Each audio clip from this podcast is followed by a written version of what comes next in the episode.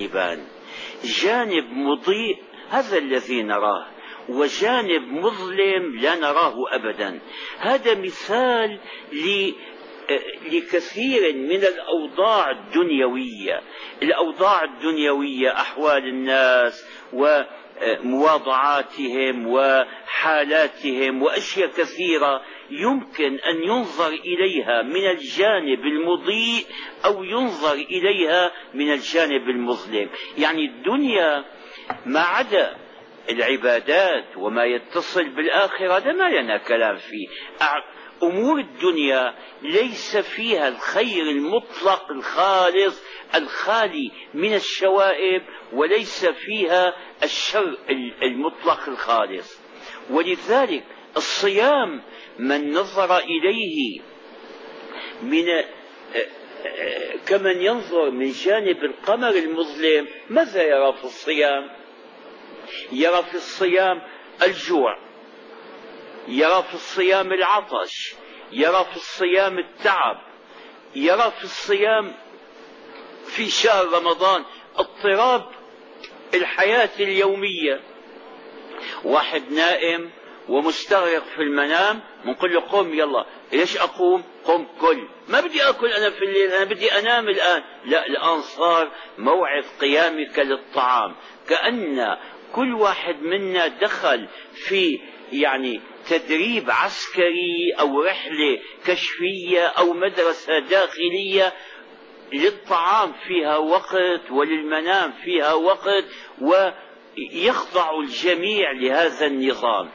هذا أمر في مشقة وفي صعوبة وبجاء ومقابل هذا الجانب جانب آخر مضيء هو صفاء النفوس. اتصال يعني النفوس بالله. القيام في وقت السحر هذا أجمل مراحل العمر. العمر مثل طريق. هلا إذا واحد ركب منكم في قطار لابد كثير منكم سافروا أو بالسيارة. السيارة تمر برحلات طويلة. قد يمر على الصحراء وقد يمر على واحة جميلة على روضة أنيقة على سوق عامر على مناظر خلابة. يعني يختلف.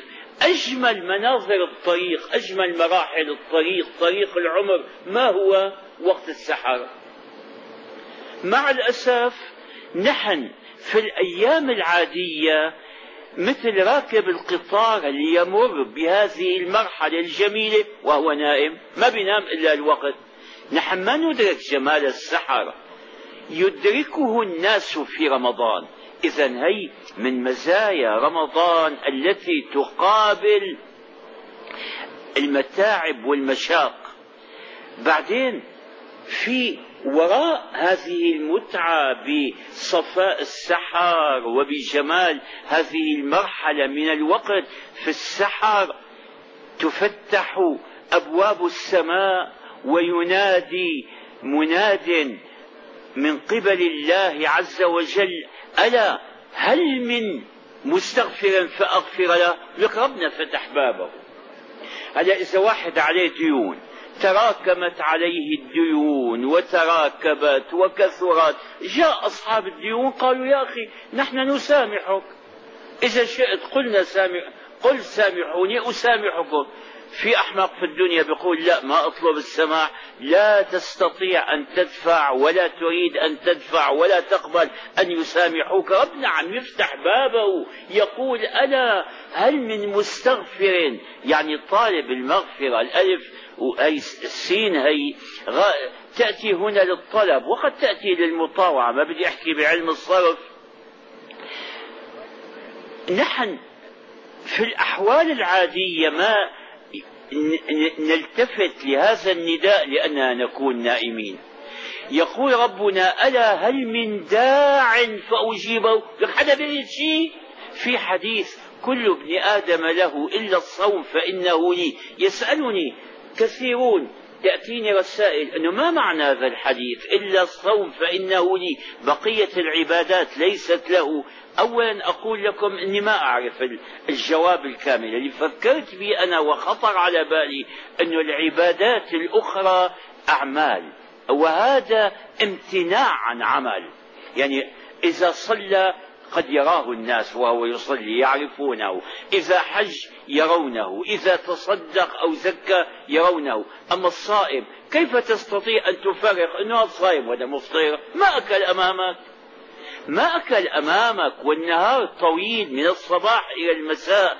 إذا الصيام فيه يعني معنى من لذة العبادة والشعور بالطاعة والإخلاص لله لا يكاد يوجد في غيره. لأنه ما حدا شايفه لو واحد راح هو عم يتوضأ. لو أخذ والله أنا صاير مرة عملت مرة هيك. عطشت. عم اتوضا صار. عبيت إيدي مشان اغسل وجهي قطعت فيها شربت نص صوب. ما حد شافني. ما حد شافني من البشر لكن الله شايفني. والسلام عليكم ورحمة الله.